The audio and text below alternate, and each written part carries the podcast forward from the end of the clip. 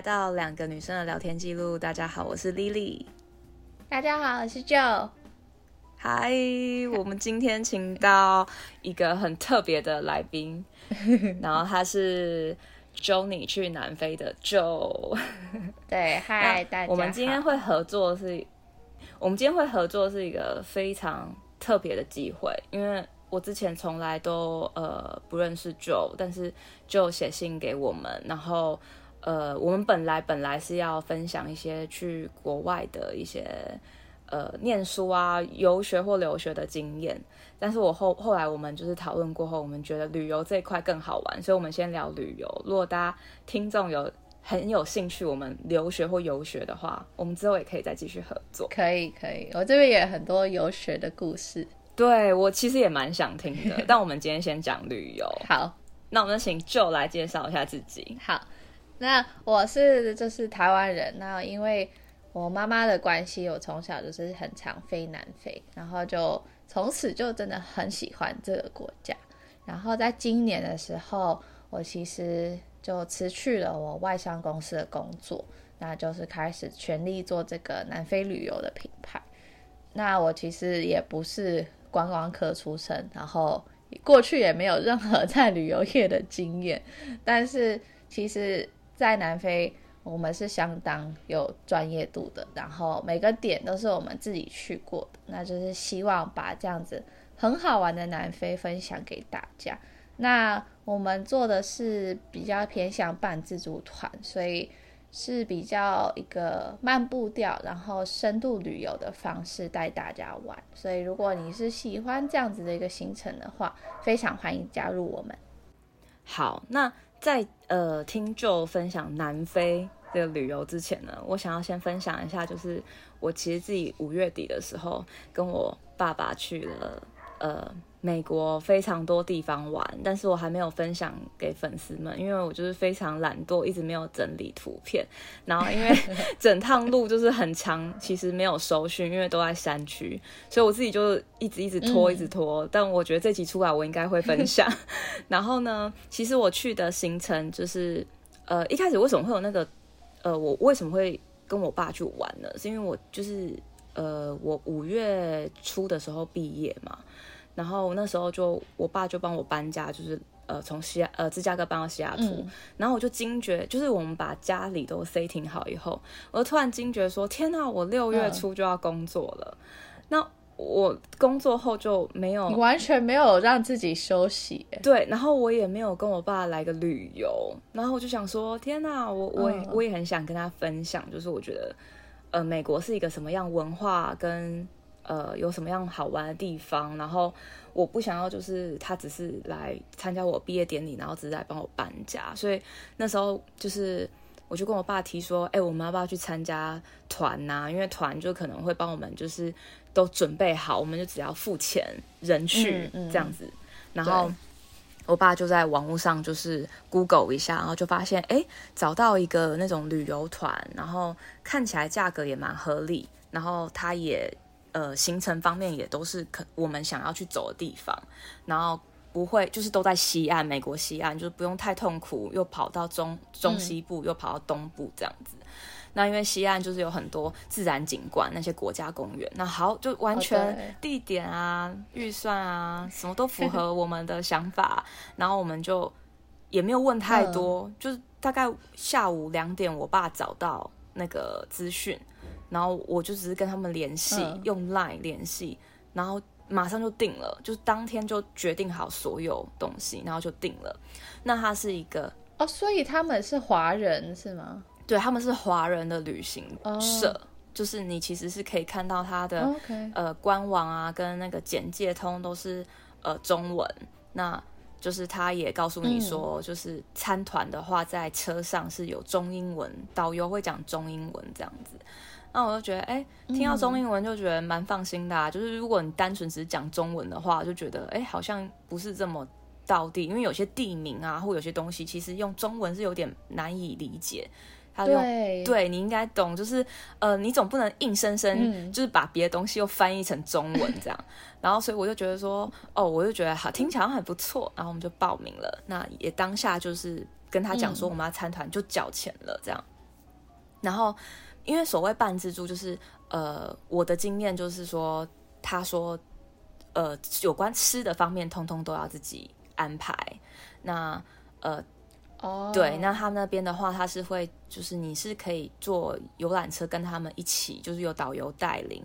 那呃，他们就是会帮你也订好饭店，嗯、所以我这边需要负责的地方就是我要订从我的地方到集合的地方的机票，跟从最后一个点到我花回家的机票，这两段的机票。嗯、呃，对。对，然后跟呃，我可能要准备每天有一些零钱要付小费，然后再加上嗯吃的钱，嗯、还有可能中间会去逛街。买东西的钱，大概就是这些东西，就是额外，就是团费额外的一些收入，呃，一些一些支出，这样对他们来说是额外的收入。然后呢，嗯，我其实当时一直因为美国，其实是我从来到现在就是八月要满两年，然后我其实一直都有一个想法，就是不用零不用现金也可以走美国各个地方，就几乎你信用卡都是可以通。哦，对啊，对，那确实，他的给我们的一个就是，比如说每天的行程里面是有写到说可以准备一些现金在身上，但他并没有说他每天的小费或是什么东西要付现金，所以其实我一毛哦，真的，对，我一毛都没准备。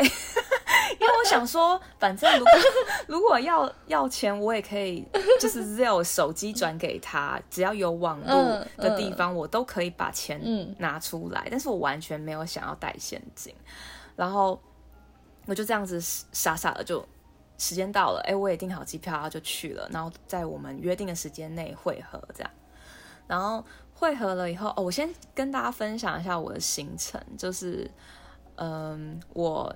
主主要是去九天，然后我这九天里面呢，我是去了呃羚羊谷，然后马蹄湾，然后等一下哦，还有 马蹄湾很美，很漂亮，然后盐湖城，然后跟黄石公园就去了三天，嗯、然后还有呃呃去 Las Vegas，然后还要去 San Diego。嗯然后就这样回西雅图，然后我觉得听起来行程就是蛮丰富的。然后我其实是知道每个地方其实是离很远。然后我我想说，我其实也蛮喜欢坐车看看这个地方的，所以其实我也不介意坐游览车。所以你们整趟都是坐车？我们整趟就是在拉斯维加斯汇合，大家一起就是找到导游，然后我们就开始坐游览车。然后一直到最后一天，我妈回西雅图的时候，就是也是游览车下车这样子，所以整趟距离很远，很远。整趟对对对，就是对啊，就是整个其实大部分我觉得有六成时间在坐车，嗯，哦，所以可能有、嗯、对，可是本来玩。这种很大的国家就是这样，对，就是在这整趟路上，就是我爸一直发出惊叹，就是说美国真的太大了，真的是去哪都要好远好远，都好久时间。然后我就说，对啊，这我们都不知道绕对绕几个台湾了，你知道吗？就是 超级大，对，光是一真的，我觉得在台湾，你你旅游的时候就不会有这感觉，因为你就去隔壁的那个。城镇的话，顶多一个小时。对，然后你你可能最南边那个地理位置，你就会觉得对，会差很多。啊、你你到最南边到 很差，屏东也是一日游就可以了，你知道吗？对啊，对，所以我其实后来，我就你知道，就是因为来美国后，就是每个点的距离都很远，这件事情就让我去深深在思考说，我觉得台湾没有远距离这件事。对，台湾的恋爱没有远距离，我觉得都是一天之内可以达到的地方。对，所以我也是，我也是这样子。之后我也是听我朋友讲说，哦，我现在跟我男朋友在远距离。他说，啊，他在他在国外哦。他说没有，他在台北。我想说，这是什么远距离？完全不是远距离。对呀、啊，完全跟我不远。对啊，就是不不必要说。呃，一定要花个好几天，或是坐到飞机的程度，我觉得都是不远。对，嗯，可能因为我们台湾真的，真的台湾真的比较小啊，所以其实我出来后，我其实也是有一种大开眼界的感觉，嗯、就是跟我以往的习惯很不一样。以前就是真的会觉得，绝对台中、台北、高雄、台北这种都是远距离，现在完全不觉得。嗯，对、啊，好，然后所以呢，我第一天呢，我们就。很早就坐飞机，那因为我们是下午一点在 Vegas 集合，所以我必须要呃，因为从西雅图到 Vegas，我记得好像三个小时还是四个小时，总之我记得我是八点坐飞机，就是很早，呃，不对，八点到机场，然后好像九点还十点的飞机，然后我我有准时到，而且就是可能因为我也去过 Vegas，所以他。讲了，他给我一个图片，然后跟我说一个什么地方，哎，我还真的找得到那个集合点。对，然后呢，嗯，我我其实有觉得说，如果参加这个团，如果不是本来在美国生活的人的话，可能有一点会比较难，因为第一个就是如果不是长期在这边，嗯，或是没有一些英文基础的话，有点难找到集合的地方。然后再加上说，我很惊讶是。嗯原来那个团如此的多人，就是呃，大概几台游览车啊？当然是一台而已，但是是满满的，就五十个人左右。哦，那很多人呢？对，对我我好多，我很惊讶。然后好，已经多人已经惊讶，就是我觉得更惊讶的是，比如说我前三呃，我前两天第一天就是从 Vegas 要开车到 Saint George，那那也是有点。呃，摩门教徒的的据点。那因为为什么要先到 Saint George？、嗯、是因为第二天我们要去羚羊谷跟马蹄玩，所以这样子过去才才才是一个顺路。但其实总而言之，其实第一天就都是在坐车，嗯、然后加上说坐车，你到饭店之后你要吃东西。其实因为我自己因为在美国已经有生活的经验，所以我自己是可以马上，比如说。呃，我预估哪个时间点要到，我就先订 Uber Eats，然后所以我到饭店的时候，嗯、你很专业，餐就到了，我不用跟我爸饿肚子，我就所以我会觉得说，如果单单只有我爸去玩的话，哇，他一定不知道有这些美角，可以先订餐呐、啊，然后可以。什么样之类，然后我会觉得说，哇，那他们到底吃什么？其实我我后来无暇管其他团员，因为我就觉得那是应该导游的事。然后我就想说，哇，他们就不知道吃什么，可能都要去买泡面什么之类的。所以我会觉得说，对，可能不是有生活经验在美国人来说，会有点小困难呢。然后加上其实参加那个团的人，其实年轻人只占三分之一，其实三分之二人可能就是那种。在美国退休的啊，或者是说退休，嗯，嗯，然后或者是说他来帮他女儿儿子带小孩啊啊，想说来旅游一下那种的，就是爸爸妈妈，就是爷爷奶奶那种，嗯、对，所以其实我会觉得，其实有一就是吃的方面如果没有一起准备的话，我觉得又没有加上导游没有。跟我们说哪里可以吃，他只说哦，这附近有有。所以在那个行程表上也没有跟你们讲说，就算没有要带你们去哪里吃的话，也没有跟你们讲说哪里可以买食物，或是超商，或是 完全没有。他只有到饭店前有停一个点，就是超市，就说哦，我们未来几天每天都没有早餐，所以你们可以买一下一些干粮备着早上吃，然后。呃，我们大多数每天午餐可能、嗯、午餐晚餐可能就是去吃素食店，因为在美国西部比较乡下的地方，其实是没有什么华人食物，所以就是大概都只能吃麦当劳啊、In-N-Out 啊、哦、那种素食店。对，嗯，所以他他有大概先讲啦，嗯、但是我其实第一天就蛮幸福的，我就是发现，哎，原来饭店附近其实有一间手抓海鲜店，所以我就。订了手抓海鲜，很厉害。我就跟我爸吃的很快乐，早哎。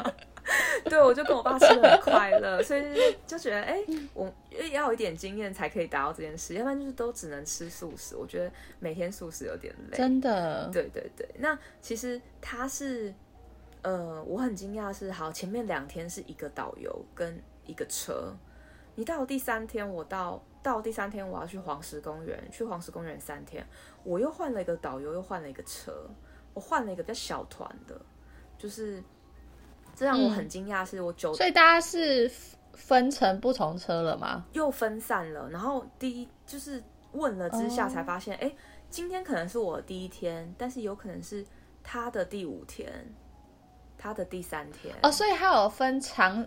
长线、短线这样子吗？是这样吗？可能就是你可能刚好搭到同一个行程就并在一起哦，oh. Oh, 然后发现你下一个行程不一样的时候，oh. 就又分开，你又去另外一个车，然后又有另外的导游这样子。嗯，uh. 对，那哦，oh. 他每天会跟我们收十二块的小费。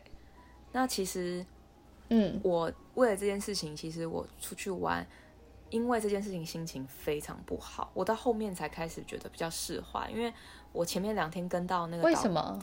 因为我前面两天跟到那个导游，他坚持要收现金，然后我身上就是没有现金，哦、那我就会觉得说你。你为什么要那么为难我？然后他就会说不会啊，我们已经在出团前就说你可以带一些零钱在身上。我就说我不知道你要这些零钱是要付小费，我以为是我可以全部都用 Zelle 或是信用卡的方式支付。那他就是很坚持要现金。嗯、后来我才知道，原来这个小费对他们来说，在美国是不缴税的。所以为什么？哦，一定是啊，对啊。对，所以那时候还很坚持要现金。我其实因为如果用 Zelle 的话，也有金流记录。有时候你可能国税局要查起来的时候，嗯、其实是挂在那个导游的名下，他那好像是类似他的收入了。所以我就觉得说，对，呃，你自己你们公司自己的事情，我觉得就是让让旅客很困扰。所以其实我前两天非常不快乐。哎，可是我觉得这个。我觉得这个小费文化在哪个国家都一样，他们也都只收现金。真的哦？对，我觉得几乎都一样。他们，因为我觉得小费其实也是他们很大的一个收入，很大一笔的收入来源。是没错，是没错。但是我会觉得说，呃，你大可可以就直接在，但但但是如果说他要写在那个行程表上面，又太直接。所以这让我有一个，可是不会啊，我觉得要写。但如果写的话，其实是因为国际可以去国税局举报他逃漏税。哦，对，所以我后来也才渐渐理解说，哦，原来是这样。所以我其实是一个，所以它是一个不成文的规定。然后我问那些，就是大家那些叔叔阿姨，他们都知道哎。哇，你就是这种，你就会觉得说，哇，我自己是那种旅行的小白，呃、就完全不知道这件事情。对啊，然后我这边找不到 ATM，因为那种乡下地方就是没有特定银行的 ATM，它就是那种你哪一家银行都可以领的 ATM，、嗯、那那个就是会给你收一个比较贵的手续费。那我自己、呃、对，对我自己不喜欢，我我会觉得说，为什么我要已经要付出小费，然后我还要因为这个钱付手续费？我会觉得说，我干嘛要亏大亏成这样子？所以呢，嗯、我为了这个东西，就是后来回到饭店的时候，我还哭哎、欸，我还这边想说，我怎么出来玩，为了这个现金的事情那么不愉快？然后后来我爸就是有，可是那是那个导游他。态度很差嘛？没错，他很坚决。Oh, 那我觉得，对，他会说这是公司规定，我也很痛苦。他这样子说，我也很痛苦。我跟也不是我要跟你们收钱，是公司叫我们跟你收钱。那我就会觉得说，哎、欸，oh. 你你不要把你的烦恼丢给我。我今天是旅客，我今天花钱，嗯、不是说我旅客最大，但是你如果没有事先跟我沟通，你不要把你的烦恼丢给我。我会觉得我今天很像。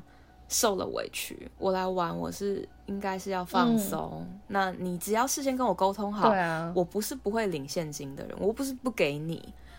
然后，所以其实我一开始前两天我蛮不开心的。嗯、然后加上说，其实我自己本身有去过羚羊谷跟马蹄湾，那那时候是我们是自己就是 road trip，自己跟朋友去，那那个人数很少，所以我们当时就是其实呃，因为。那个羚羊谷其实他们是属于他们印第安人的保护区。那他们其实那边的话是属于印第安人会当导游带你下去，然后告诉你说啊哪里会长什么样子，看起来像什么动物，然后哪里不要摸，哪里可以摸什么之类的。他那个是都是印第安人当地的印第安居居民来当导游。嗯、那我去年的经验是。导游会帮你拍照，会跟你解说很清楚，但是有可能是因为我们是那种大团的，所以他们完全一点事情都没有做，就是只帮我们拍个几张照，也没有解说来解说去，反而自由探索。对，反而是我有时候会跟我爸讲，我记得我去年听到了什么东西，然后跟我爸分享这样，然后我就觉得很可惜，就是如果以体验来说的话，就是有时候那种人太多的时候。反而会没有办法知道说有什么东西是我应该可以知道，会让这样旅行更好的。所以，嗯，总而言之，我觉得，呃，旅馆啊，还有整个 行程，我都觉得 OK，因为我不是一个特别挑剔的人，然后我也非常，嗯。我对中间那个导游很满意，因为我换了三个导游嘛。那我对第一个导游非常满，嗯、呃，对第一个导游非常生气，然后对第二导游非常满意。那第二导游比较菜，他比较认真服务，那他很有礼貌，嗯、对。然后呃，我有跟他讲这个、嗯、呃小费这件事情，我前两天不开心，嗯、那他就。讲说哦，这就是为什么他喜欢在出发前他会讲清楚，就是至少说，如果你真的不能给我现金，你我他是可以接受转账。那我就觉得，如果我第二个导游可以接受转账，为什么第一个导游不行？所以就会让我觉得说，第一个很讨厌。所以后来我们其实中间有时候到什么点的时候，我会遇到第一个导游，然后。第一个导游好像知道我跟我爸对他非常的不满，所以第一个导游会有时候来跟我们问候一下什么之类的，可能想要就是我们给他一个好评价，对，因为我看他们都会在 一定。对会在 Google Map 上面会留一些评价这样子，所以我就对、呃、我我其实对他非常不开心，但是我还是对他笑笑，但是我心里想说，好像已经脱离你，要不然我觉得好累这样。对，这就是我对大团旅游一个印象比较不好的，因为我第二团以后就第二第二个导游之后，我就都是跟那种大概十个人上下的团一起，嗯，那我就觉得，呃，导游一个人带十个上下左右会比较可以顾到每一个人，然后他也可以跟你聊一些他知道的东西，你会觉得比较。可以在短时间内好像融入这个地方，像我其实对黄石公园的印象非常好，嗯、所以我后来才体会到说，有时候不是这个地方多漂亮，有时候是带你去的那个人他怎么样带领你，真的，对，你会对那个地方完全有不同的感觉，这就是我自己觉得。我觉得想，我可以想象大概四十个人出去玩，我觉得那对我来说，整个压迫感好大哦。就是我我下了车，还没看到东西之前，就是一票的人。没错，而且我觉得，因为我自己体会过嘛，在台湾，其实我觉得很多时候都是，呃，你觉得走出去都是人，这件事情已经很烦躁了。对，真的。所以你旅游的时候，你就会想说，我比较不想要这么多人。对，所以对，当然啊，我我自己是不知道，因为那。刚开始我听到台湾就是解封的时候，很多人会想去日本，所以好像听说那时候日本就变得好像台湾的第二个国家，就是你去哪都看到台湾人这样。但其实我自己如果想要 深度旅游的话，我不会想要去一个这么多人的地方。嗯，那嗯那时候我去黄石公园印象特别好，也是因为黄石公园本身其实因为它是国家公园，它不是一个观光特别多人会去的地方，所以。我觉得那时候会觉得很空旷啊，我跟大自然是一起的，然后我会觉得不会那种人挤人，然后好像要赶来赶去，我一定要赶快就是去排队才有厕所那种感觉，就是对，所以我自己会找到一个我觉得很舒服的旅游方式，就是我觉得是要小团这样子。对，那我觉得半自助还有一个我觉得比较需要放脑袋的地方就是。呃，可能你班机的衔接要做得很好。如果说导游告诉你说，我几点就是要在这边大家集合，嗯、或是我几点就是要放大家在那边走，那你那个班机的拿捏也是要做好心理准备。对，对，因为我其实这一趟回来的时候，我非常的累，是因为我其实赶在隔一天要是平日的时候回来，所以我就没有办办法在那个 LA，我最后一天是在 LA。回西雅图，所以我没有办法在 LA 多待一天，所以变成是我要坐，嗯呃隔天早上一早六点的飞机。但你想想看，就是我们团大概晚上八点结束，哦、那我当时那天已经没有班机回西雅图了，所以我其实，在机场从大概晚上十点等到隔天早上六点，我觉得。天呐，你们没有找一个附近的住宿，然后因为我当时也是休息一下。我我当时有在跟我爸考虑说要不要这样做，但是因为你想想看，其实就是没有多少时间。你光你去洗个澡，然后休休息，再起床，然后再梳洗，嗯、再整理行李，再出门，再去那个。机场的路上，这个时间我觉得哦，那不如不要住。就是我们会觉得说，这个时间很短，可能你大概能够休息就是四个小时。那对我对对对我来说，我会觉得说四个小时，然后一晚这样子，我觉得那不如不要。所以当时我就我们就直接在机场这样，那就是蛮累的。对，而且有时候休息。有时候一休息下去，你就觉得更累。没错，就是你反而撑着不要睡，可能还好。但是你对你那时候，你如果要离开饭店，你就会觉得说：“天哪，我为什么要起床？”那种感觉。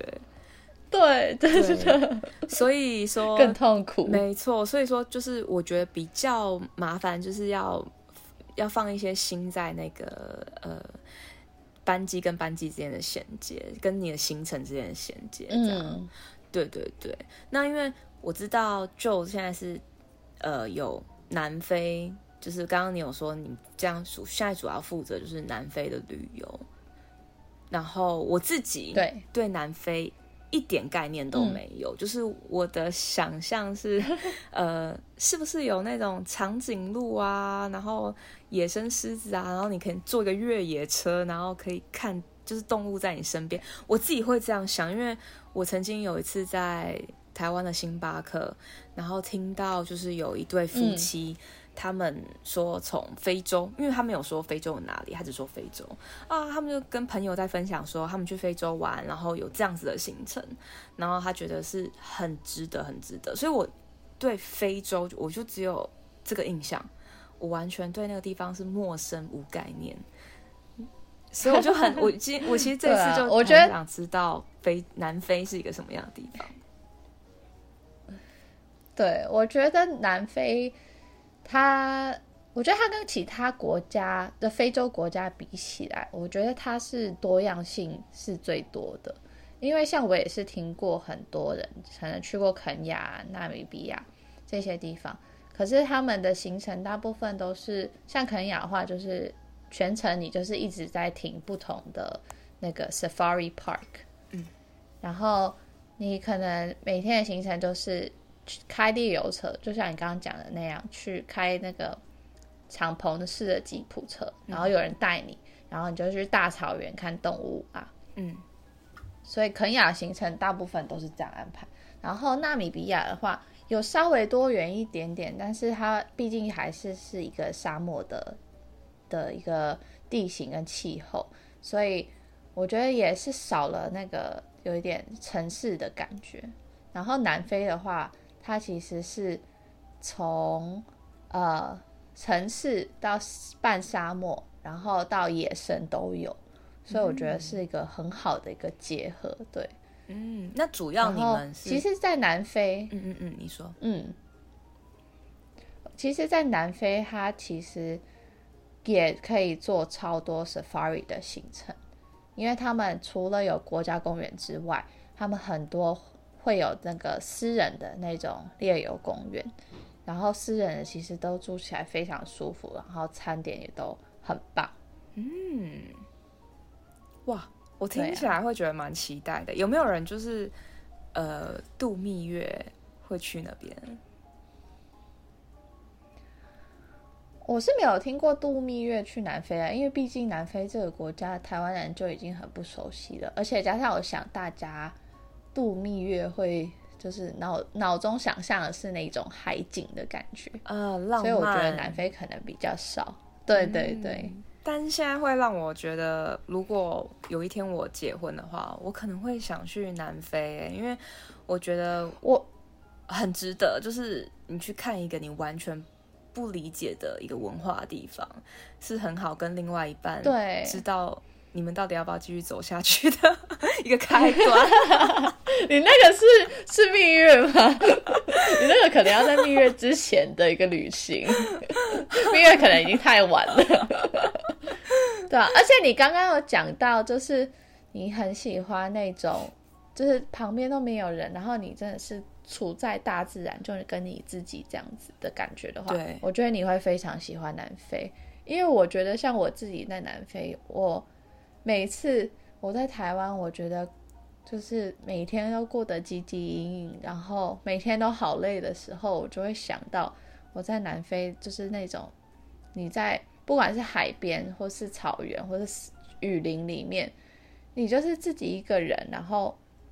周遭也没有任何游客，或是可能只有两三个爬山的人，你就会觉得说，你人完全是在那个当下的感觉。没错，对，就那种感觉非常棒，就是你会觉得天哪，原来好像真的有活着的感觉，你知道吗？嗯，有一种你跟这个大自然融入一起，你是这个自然的一部分，对，而不是我是人的一部分那种感觉。对，嗯，我觉得这个感觉超级难难言喻的，但是我觉得真的对，嗯，我所以我，我那你刚刚讲的时候，我其实我知道，对，我对我懂，我很推荐，就是你如果是真的想要旅游，然后是脱离一下现实的环境的话，除了去迪士尼，还真的是可以去，比如说南非啊，或是各种地方的国家公园，是那种真的是跟大自然相处的那种地方。真的，嗯，而且南非的国家公园其实，呃，就是真的是很大，你基本上可能要住个两三天，你才有办法真的绕遍整个国家公园。嗯嗯。但是也是因为这样，我们才会安排，就是不单单只有一个国家公园，我们还会搭配一个私人的猎游园区，因为国家公园太大了，如果你三天都停留在那边的时间又太长了，所以我们会变成说安排一个国家公园，然后再安排一个私人的，因为私人的它占地面积比较小，嗯哼，所以整个动物就会比较集中。那大家大家一般去南非还是希望可以看到那个非洲五大，嗯，诶，你知道非洲五大是什么吗？不知道，非洲五大就是犀牛，然后狮子。非洲象，然后水牛，还有还有最后一个是什么？哦，猎豹。哦，所以这，这就是非洲五大。会称为五大，是因为必看不可，只有那边有的意思。对，对就是非洲。对，哦、所以就是，而且那种那种猎游是你坐在车上，然后你去找动物，但是因为。那个动物是不可控的，所以你其实也不知道你下一秒会看到什么。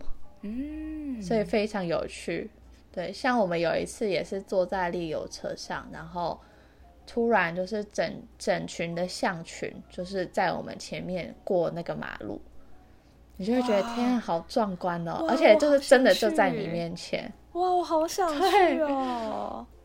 天哪，因为。嗯然后他们他们有时候也会就是沿着车子，就是他会走那个也会走那个马路，所以他这基本上就是在你车子的旁边而已。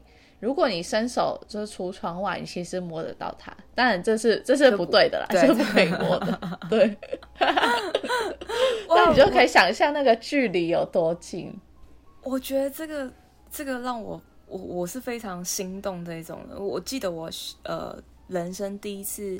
跟，但动物园不算啦，就是你真的是活生生看到，就是动物在你的车子旁边。嗯、那个是我小时候的时候去加拿大，然后加拿大有很多很多的麋鹿，那他们就是真的在那个公路的那边，嗯、他们就在过马路，你就是全部车子都要停下来等他过完，你才可以走那样。我觉得我当下我真的是那时候我很小，我很好像五年级吧，也、欸、五年级好像也不小了。五年级我就觉得哇，我觉得整个大 开眼界，我会觉得就是很特别的感觉。然后因为这次去黄石公园也是有一些野牛。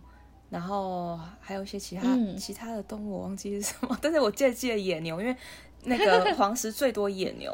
然后哦，当然也有、嗯、也有一些马或什么，但是野牛超级无敌多。然后你就是可以看到它，它就在旁边，跟它离很近，就那种感觉很舒服，你完全会忘记你的烦恼，就是那当下真的是当下的感觉，对，真的，对对。所以我，我我我其实，哎，那那南非有城市的。旅游景点吗？有啊，其实我们就是因为我们的行程安排会是从呃伊丽莎白港，就是我们猎做猎游的地方，然后一度开到开普敦，就是他们的首都之一。嗯，然后开普敦的话，它就是一个发展还蛮好的城市。嗯，对，所以在那边的话，就是比较多让大家看，呃，就比较多是。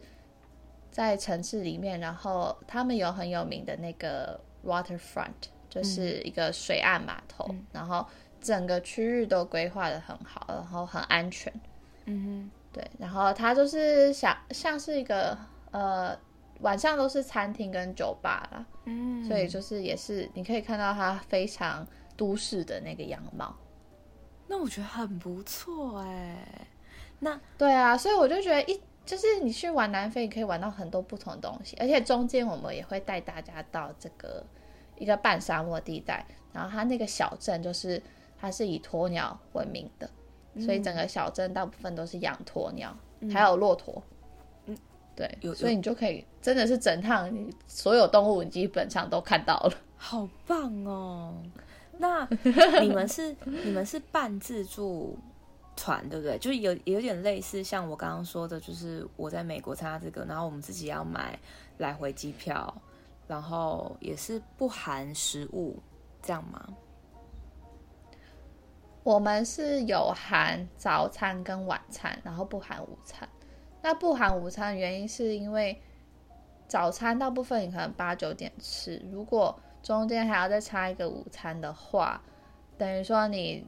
都要荡在那边两个小时，嗯、然后因为我没有讲到，就是其实这种这种国家他们很大，所以你在拉车的距离的时候，你就要考量到时间的部分。嗯，所以我们也是想说，不要把时间就荡在那里，那大家可以自己去超市买一些那个一些简便的的干粮吃，对。嗯然后，因为也是考量到现在大家吃的没有以前这么多，对，所以有些人也是没有吃午餐的习惯。嗯，其实我觉得蛮好的，因为我对啊，我也是这次去旅游才发现说，其实吃东西大家坐下来还蛮花时间的，光是找个位置，然后上菜，然后。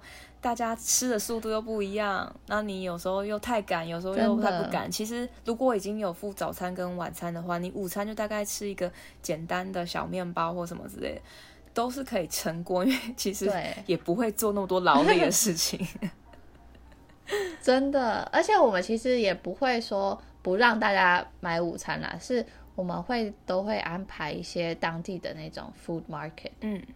所以那种地方就还蛮有特色，因为他们通常都是结合那种手工艺品市集，然后另外一边就是卖食物的，嗯、卖熟食的。嗯、对，所以如果是那种就是已经习惯不吃午餐的话，他们其实还是有地方可以逛，就不会说荡在那里，然后很无聊。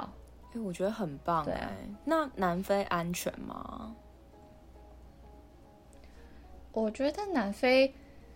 因为它实在太大了，所以一定有它不安全的地方。哈但是因为我们是旅客，所以基本上你所有去的地方是绝对安全的。嗯，我们也不会安排任何不安全的地方。嗯哼，但是还是要跟又是一些想要自由行的朋友讲说，我觉得南非其实不太适合第一次去就完全自由行。嗯，因为他们还是像你在开普敦的市区，它真的不像台湾。我觉得台湾真的是一个非常极度安全的国家，就是你车钥匙没一把，真的太安全。然后你车钥匙没一把，人家还会把你收好，然后放在那个前面的那个那个置物篮里。对，就是我觉得在那边，因为是呃，就是贫富差距太大，所以他们这些犯罪很多都是真的是出自于贫穷，然后他们不得已这样子做，为了生存，所以。我们都还是会跟大家讲说，有一些地方，尤其市区，有些地方真的是不适合晚上出去。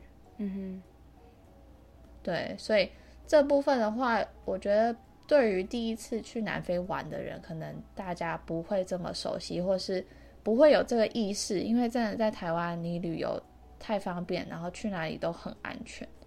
可是，在国外，我觉得真的大家。要有那个警觉心，就是你今天出去，你是一个旅客，然后你不要做太像旅客的事情。我我我我我想分享一个，我我不知道有没有跟大家分享过，就是我去年十二月回台湾的时候，然后我去参加呃旅行热炒店的一个见面会的活动。那其实，在那上面，我突然就惊觉到，因为我之前一直都觉得啊，美国很不安全啊。台湾很安全啊，有时候会觉得说台湾很棒啊，不会，你不会出去要恐惧，比如说有人攻击你啊，或者有人会抢你的东西之类的。但是我后来其实在美国以后，我才思考一个东西，我想通一个东西，我觉得安不安全这东西是相较出来的，因为台湾太安全了，所以你才会觉得国外不安全。但是那是他们的生活方式，他们不会觉得他们不安全。那所以，对对，你你能做的事情就是，你要到当地的时候，你就要非常知道说，哎，他们是一个怎么样的地方，然后呃，你是不是其实不要做怎样的事情去诱发一些危险性的事情发生？像比如说，你本来就不该钥匙不拔嘛。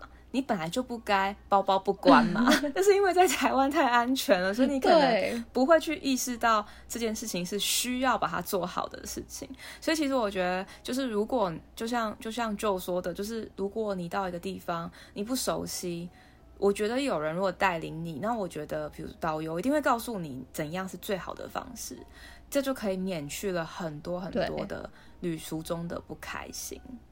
嗯。真的，不然我真的觉得玩一趟，然后你，呃，手机丢了，钱包丢了，尤尤其如果是在前几天就丢的话，哦，那个心情完全毁掉。没错，你就觉得哇，我花了钱来这边玩，然后对这边印象好差哦，我不想再来了。但其实，对那个地方的安全性，不是说用台湾的标准来去比较，说它很不安全。就这件事情，我觉得是我在台湾我从来没想过，我只是一直觉得台湾的安全是正常的。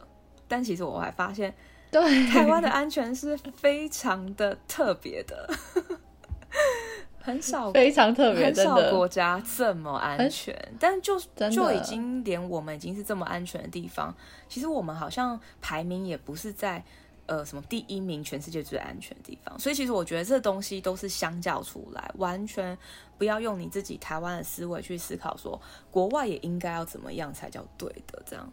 对，所以应该有很多人问你安不安全吧？而且我觉得，对啊。然后我觉得，因为我觉得大家可能没有没有出出出去过，或是出国的经验比较少的话，更会有这种，就是会觉得说那边就是治安不好啊，就是很负面的一个对他的一个既定印象。嗯。可是我觉得，我们也可以去思考的角度是。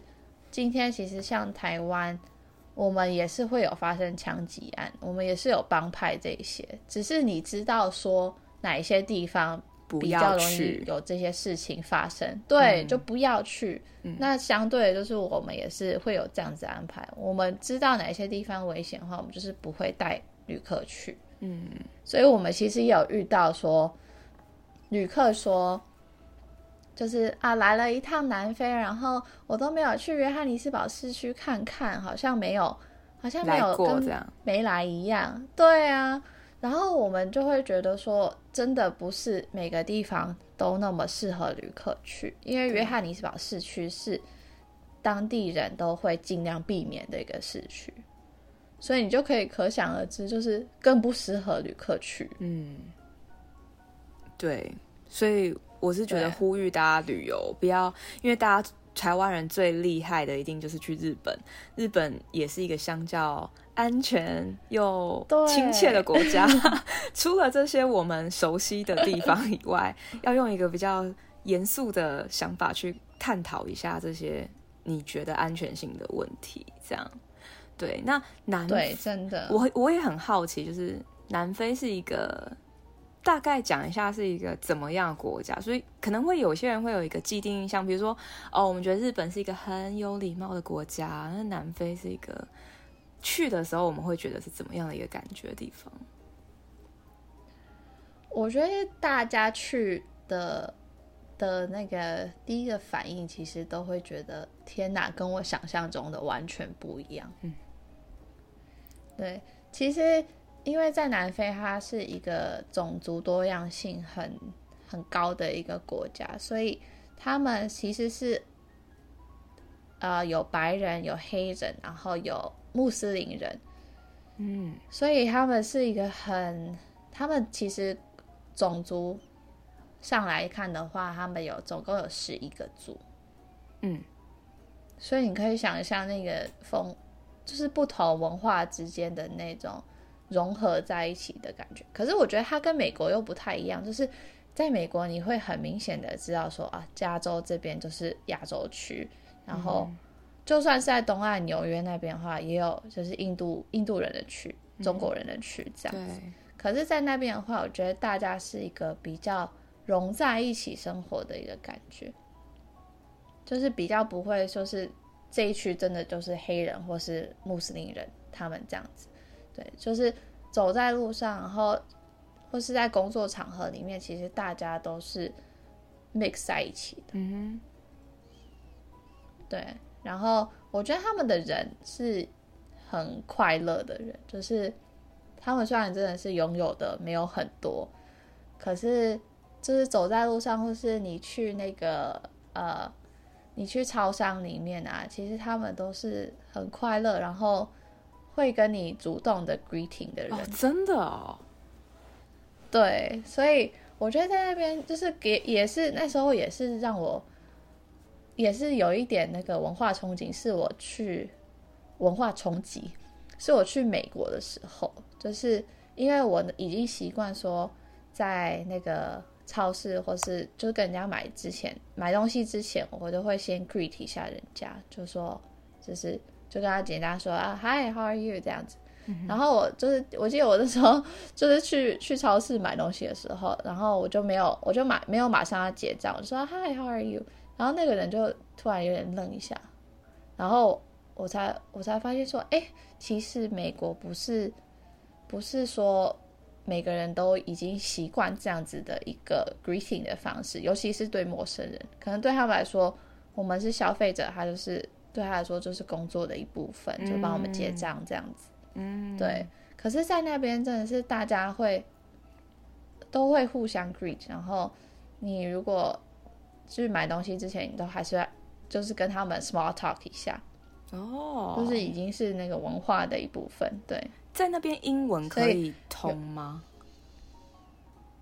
有，有在那边，其实他们的官方语言是英文。虽然说他们有十一个种族，然后有十一个其实不同的语言，可是在学校教的，然后官方使用的语言都还是英文。哦。对啊，所以其实，在那边，我以为他们讲西班牙文的人也很多，我以为啦，就是没有哎、欸。OK，那他们是讲英文跟南非语，嗯，那那听起来蛮蛮好的哎，就是不是一个语言，不是一个太大问题的地方。对啊，语言沟通上不会是个问题。那听起来，嗯，那不错，那不错。那我会先建议大家先去 南非玩，不要来美美国玩。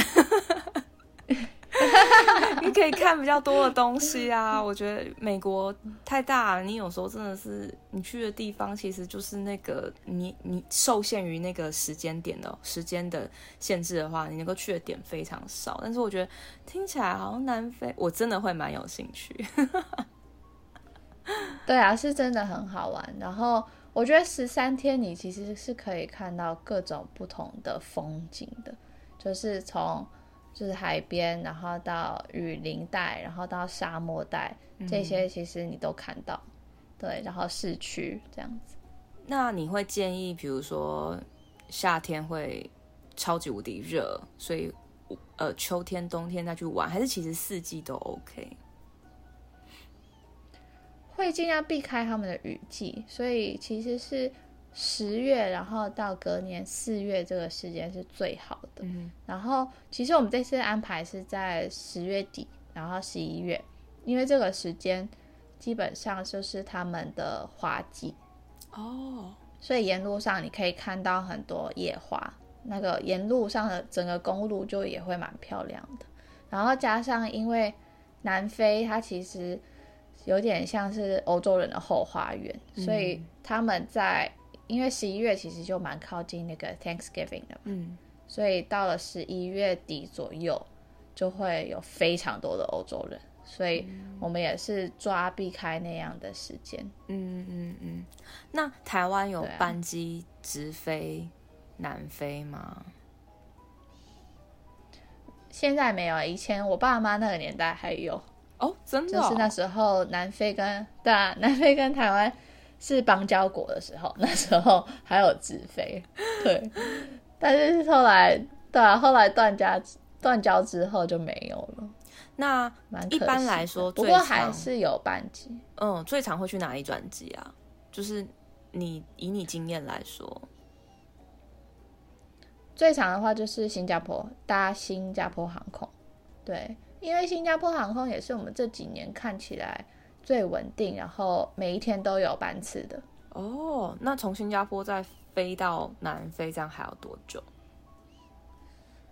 差不多就是从台湾飞新加坡四个小时嘛，然后再从新加坡飞到约翰尼斯堡的话，是在十个十个多小时。哦，那还好哎。所以，对啊，其实跟你飞美国差不多，只是中间。还会有一个转机时间呢，所以整趟旅程搭下来，含转机待机的话，会落在大概二十个小时左右。嗯，那你们办、嗯、你们排最短的旅程的时的天数跟最长的可以到几天？你们是蛮有弹性的，对不对？对对对，我们就是很有弹性，因为我像我现在也是有也是有旅客想要。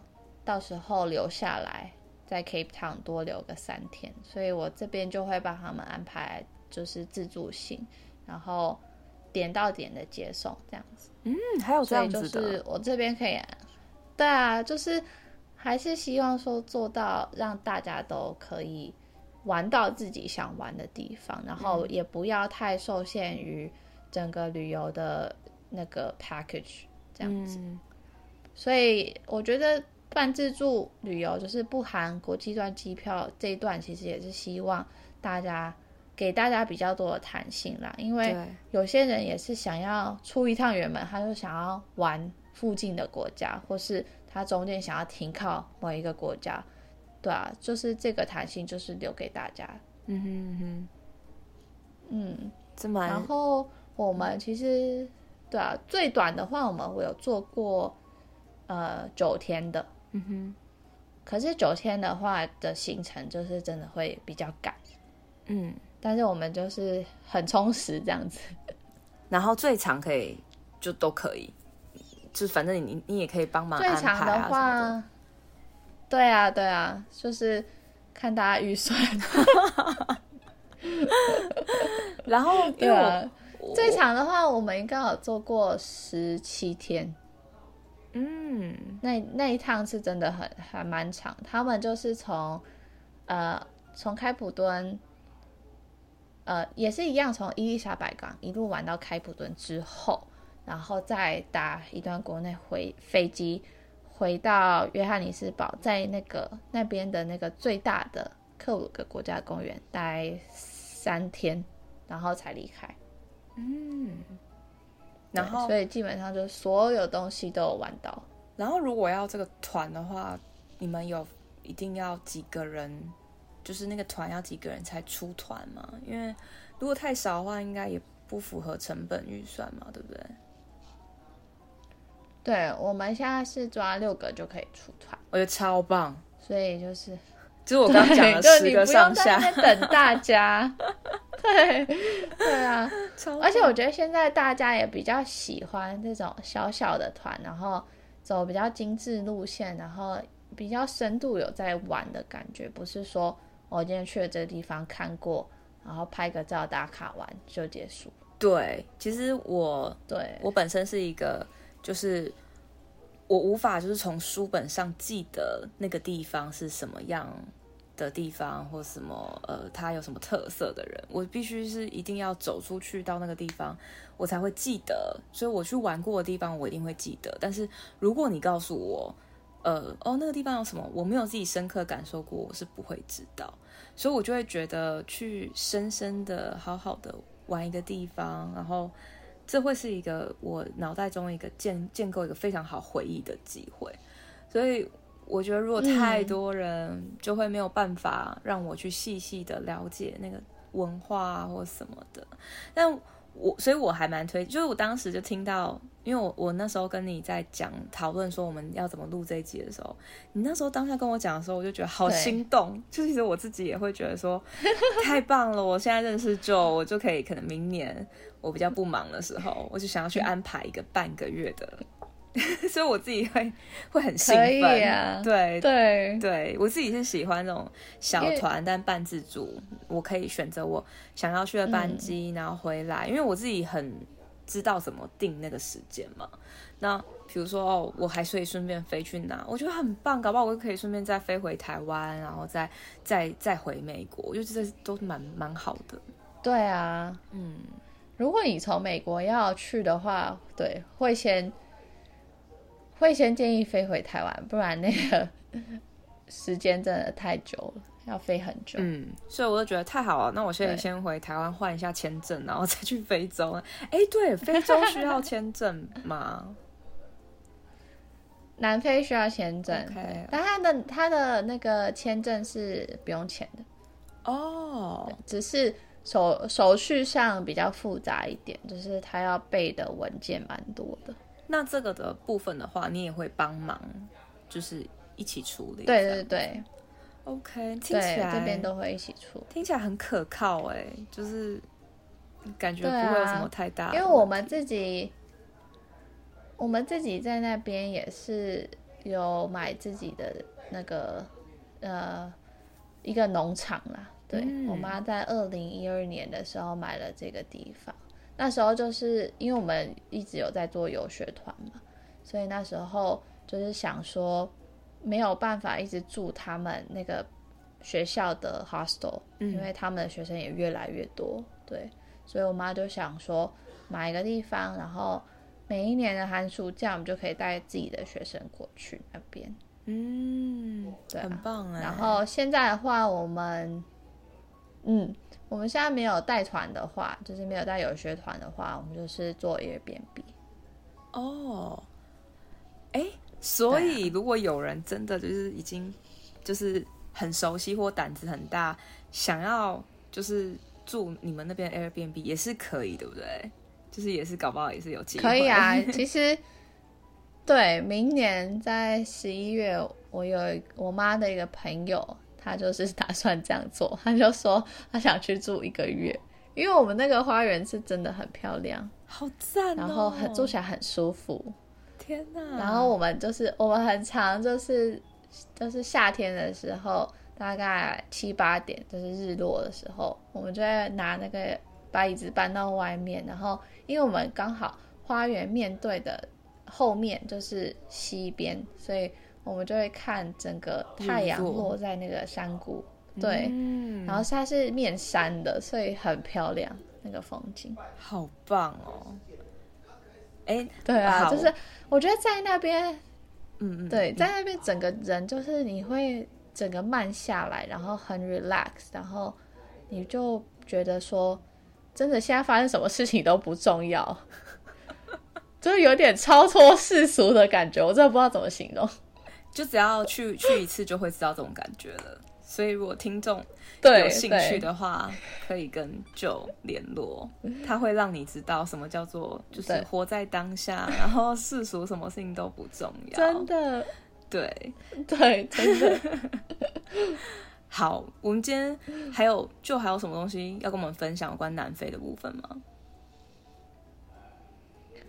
呃，我们现在的话就是希望大家如果有兴趣的话，就是可以报名我们十一月这个团，因为我们现在基本上就是差几个人，对，嗯哼，所以希望大家可以来，我跟我们一起玩。然后十一月时间真的是也很棒。对，然后七月份我看到你有一个旅游的讲座，也可以去听，对不对？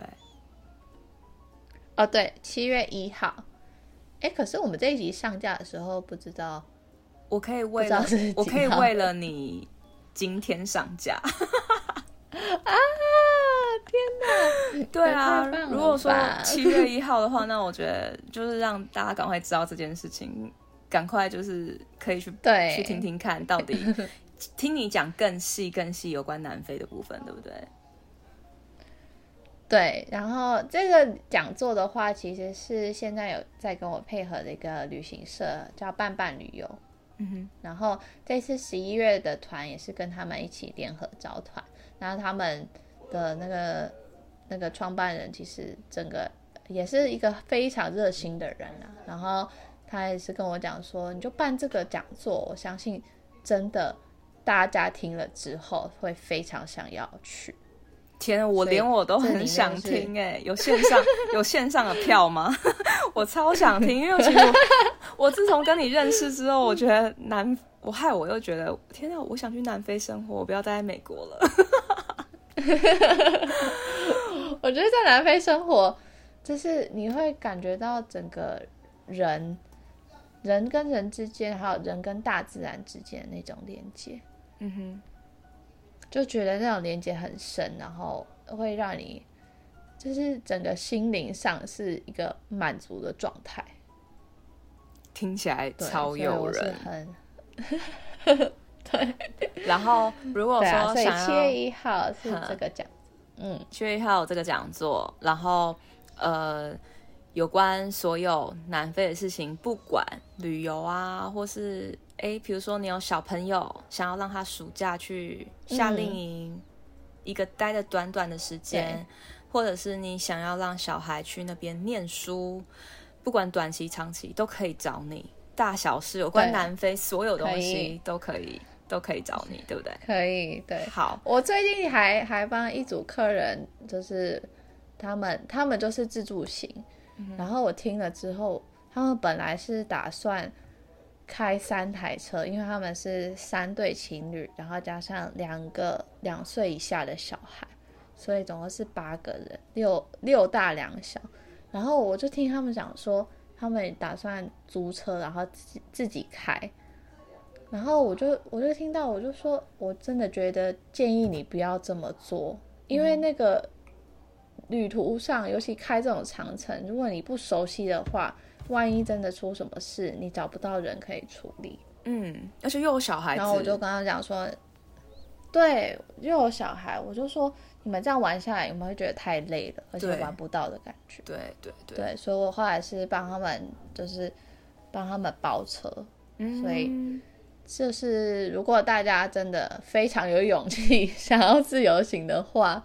然后，但是因为当地的包车其实不太好联络，所以我这边也可以帮大家做这样安排，超棒。所以，嗯，现在就是大家听 听众知道了，你结婚前想要去玩，结婚后想要去玩，或是你有小孩，你结婚后有小孩，你想要小孩送去反，反正有关所有所有南非都可以找 Joe 就对了。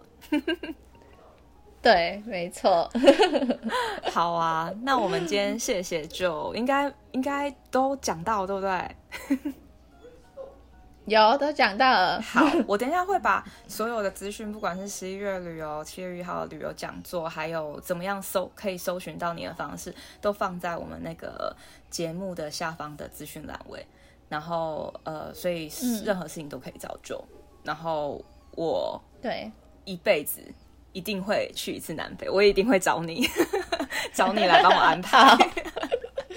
我，我期待，这个我也好期待哦！谢谢 Jo，谢谢你。好，那就先这样喽，拜拜，大家拜拜。